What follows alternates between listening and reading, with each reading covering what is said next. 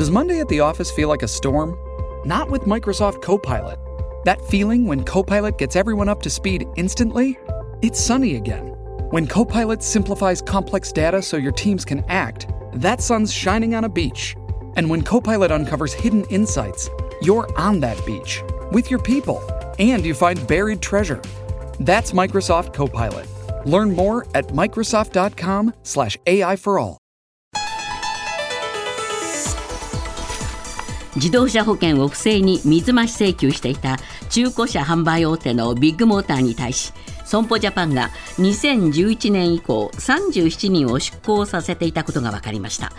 中には不正請求があった時期に修理を担う板金塗装部門の担当部長を務めた出向者もいたということで損保ジャパンは外部弁護士による調査の実施を検討しています。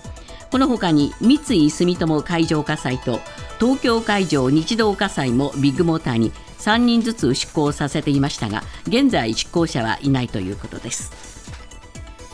自民党の萩生田政調会長は昨日来年秋に現行の健康保険証を廃止しマイナンバーカードと一体化する政府の方針をめぐり無理に期限を切らず国民の理解を優先すべきだという考えを示しました。その上で国民が不安に思っている以上不安を払拭して初めて信頼あるデジタルシステムになっていくと強調しました。自民党幹部が見直しに言及したのは初めてです。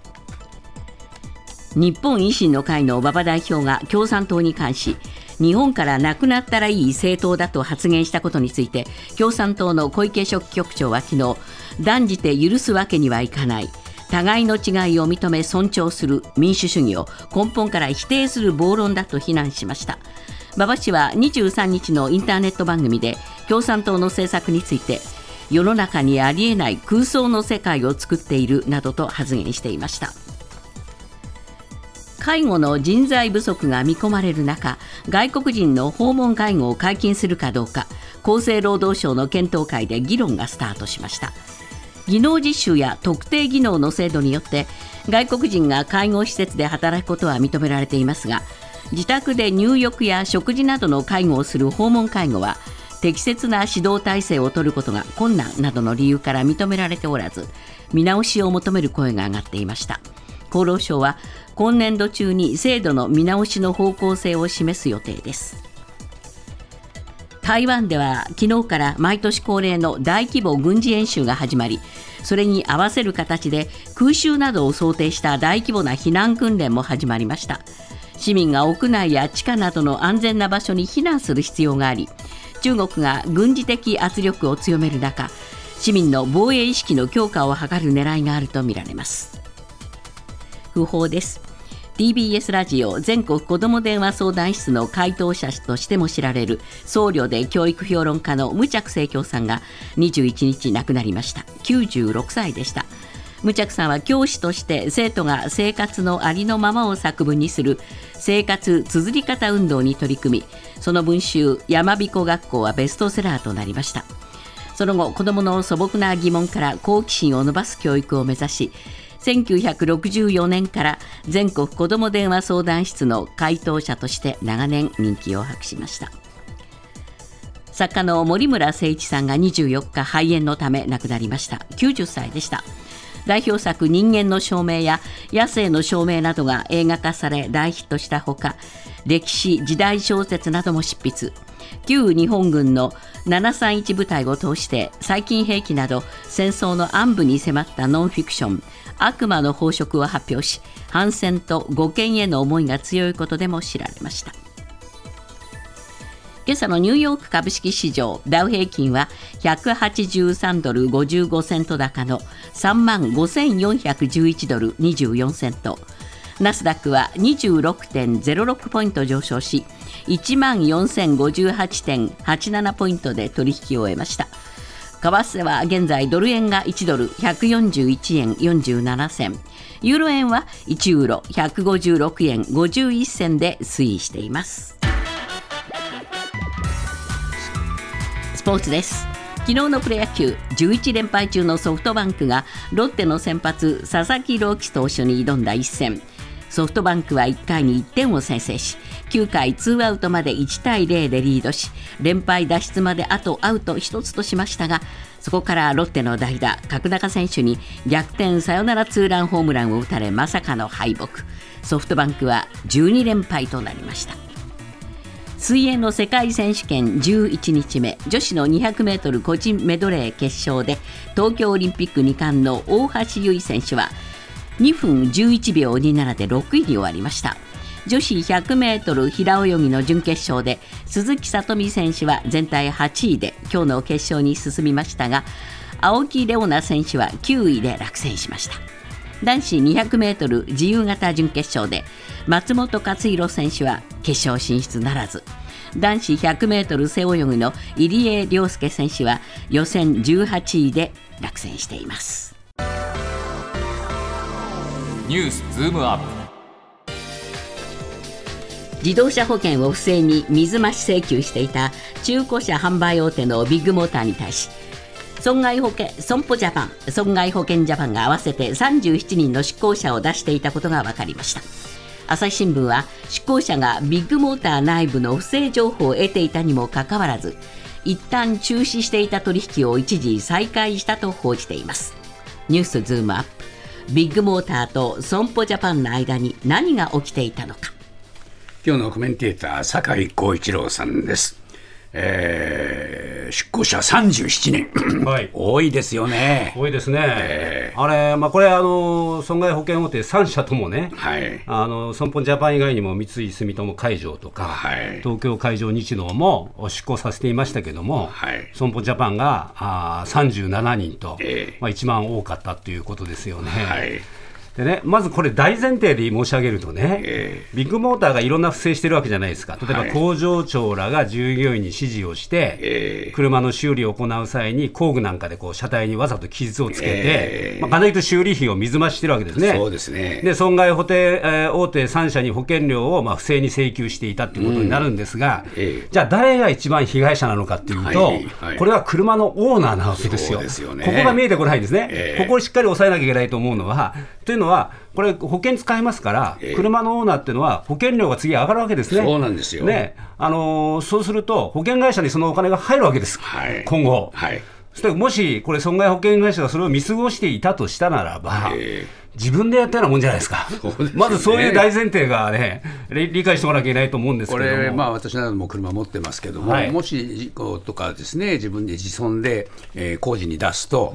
その分、今までやっと保険払ってて、ええ、無傷で来てると、少しずつあの保険料が下がってきたのが、一回こうやって出すと、ボンとまた元へ戻って上がっていくんですよ。そうですよね。えー、プラス面積って言って、えー、えー、じの額がね、これあがあの上がっちゃうっていうかね、うん、そういう問題もあって、とにかく車のオーナーは不利になるんですよ。不利する。もうそこが大前提何にもかかわらず、えー、出向して何してたんだってそういう話ですよね。そうですね。そしたら、えー、結局この損保ジャパンなんかは、事故に遭った保険契約者をこうビッグモーターの修理工場にまず紹介するんですね、うん、まあ、これを入庫誘導業務って言ってますけど、まあ、かなりと紹介ですよ。えー、そうですね。ね。とまずここで、えー、ビッグモーターは修理で儲けるじゃないですか。はい、ねで、一方、じゃあなぜわざわざ紹介するのかっていうと、うん、ビッグモーターは、実は保険代理店でもあるんですね。えー、そうすると、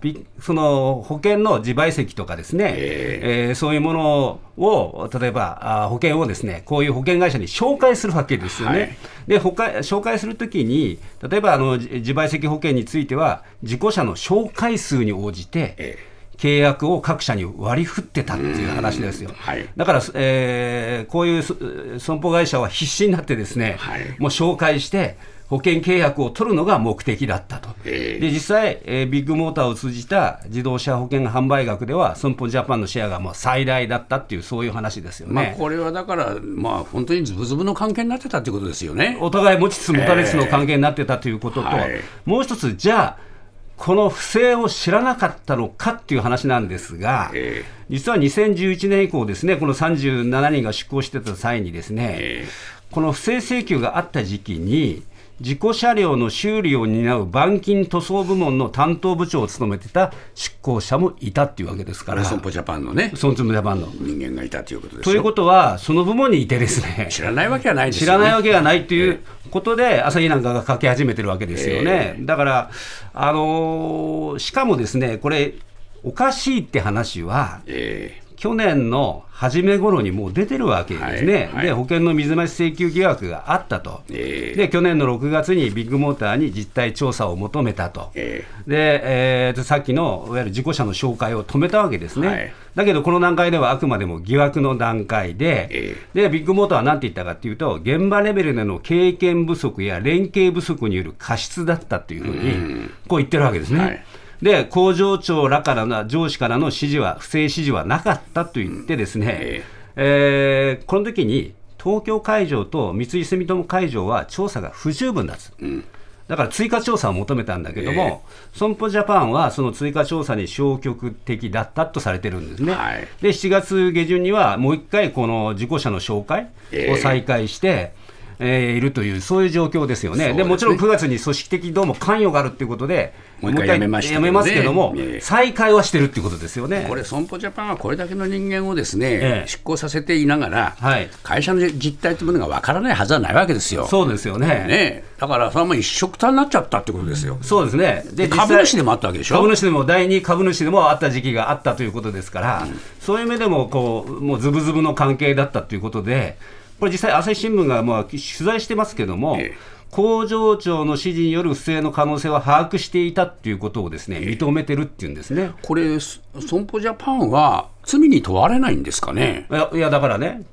今後問われるんじゃないかと僕は思うんです、これね、えー、例えば今回のこうやって傷つける行為っていうのは、えー、刑法の器物損壊罪もあるし、はい、他にもこれ、分かりませんよ、詐欺罪とかね、いろんな罪がこう該当する可能性出てくるわけですね。はい。そこまでまだ言ってませんけども、うん、あのその場合、損保ジャパンがもし加勢をしていたとしたならば、えー、やはりそれは罪に問われるべきことだと思いますよね。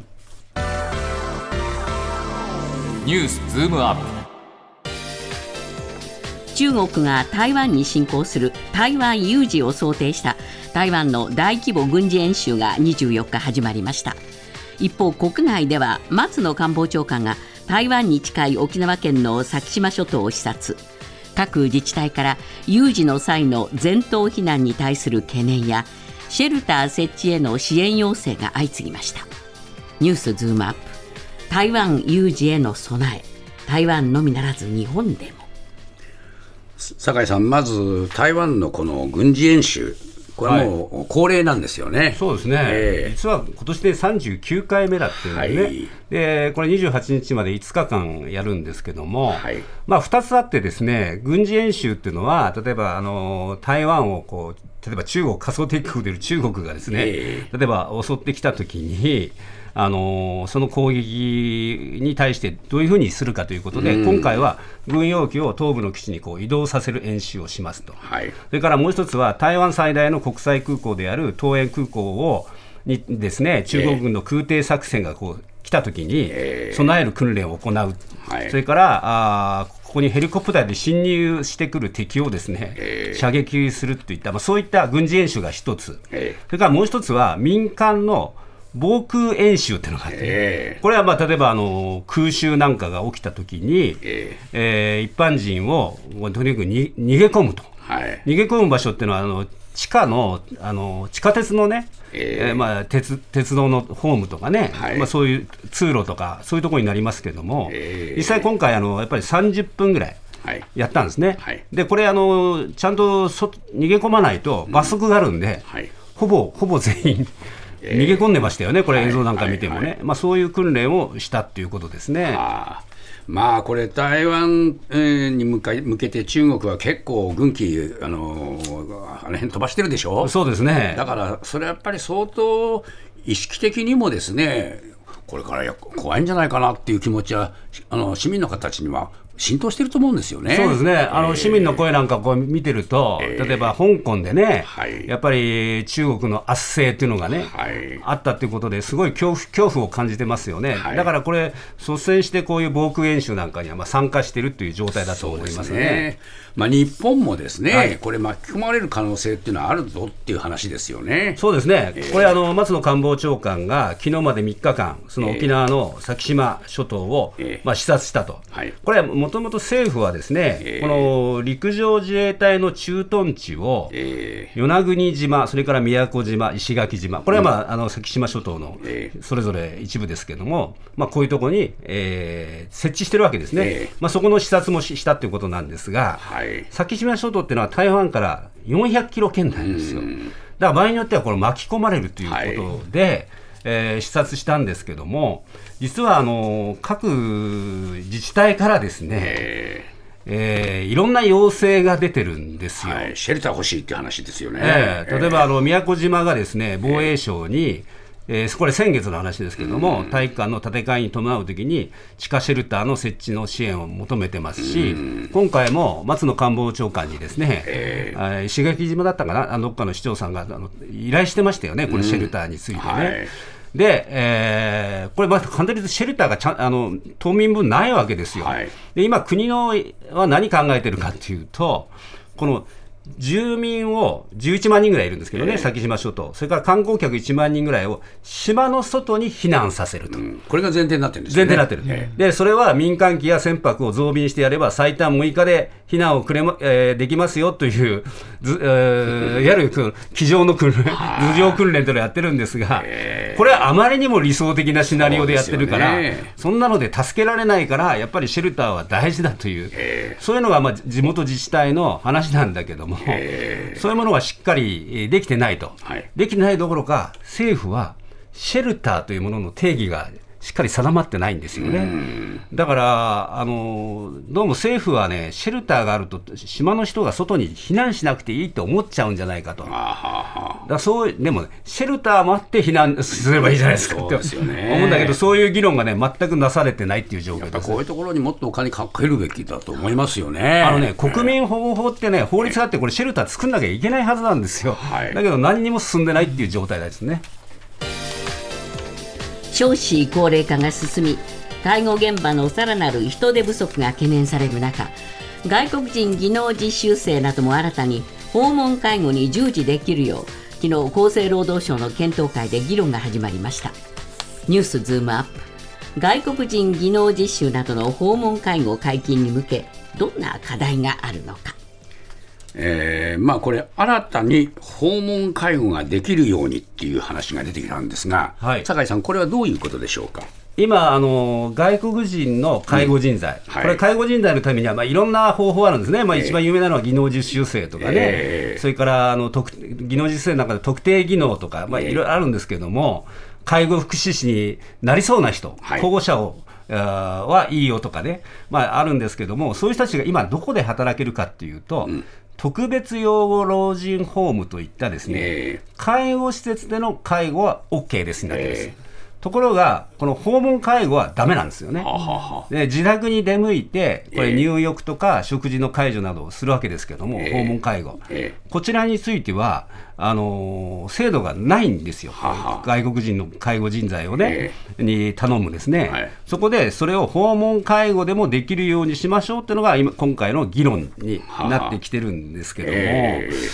えーそれなぜがなのかっていうと、えー、実は厚労省によると、2020年度の訪問介護職の求人有効求人倍率が14.9倍って言ってですね、えー、もう全く足りないんだ。全く足りないんですよ。えー、これね、結構事務所閉鎖してるところ結構多いんですよ。はあ。だからあの本来なら外国人の方にもね、えー、その辺助けてもらいたいっていうのが本音ではあるんですけども、でもまあ結局訪問介護するとなると言葉の壁とかそういう問題が現実に起こってくるわけですよね。そうですね、えー、あのだから一対訪問介護の特徴というのは1対1なんですね。そうですよね。だから日本森尾さんがおっしゃるように日本語、ね、うん、があの理解できなきゃだめよとか、えー、あの食事なんかもなな何食べますかとか、えー、まあ、掃除の時もコミュニケーションしなきゃいけないとかね、えー、まあ、そういう、まあ、慎重な判断が必要だったことは当然わかるんですけども、はい、今まではすべて門を閉じてたわけじゃないですか。だけだけど、例えばあの2040年度ぐらいにですね、実は介護人材って高齢化に伴って、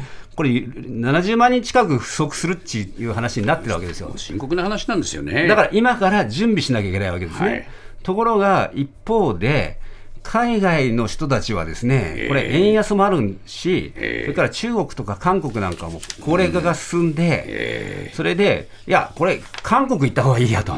中国行った方がいいやということで、今まで日本に来てくれてた、例えばベトナム人とか、フィリピン人の人が、あんな難しい日本語の試験を受けてまでね、日本に行く必要があるのか、まあ、円安でこう目減りもするしっていうことで、なかなか来なくなってきてるんですよ。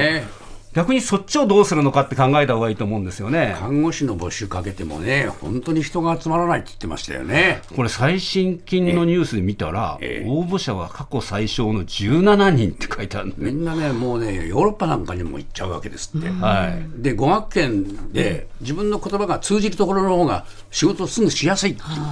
いう。日本語この日本語っていうのがやっぱりね壁になってるんですよね。日本語だし日本の看護師って試験もそれを日本語で受けなきゃいけないからもう二重に難しいわけじゃないですか。だけどこれだとね競争に置いてかれてしまいますよね、うん、だからね日本がね希望してとあのお願いしに行かなきゃいけない状態なのに今この段階ってことだと思いますよね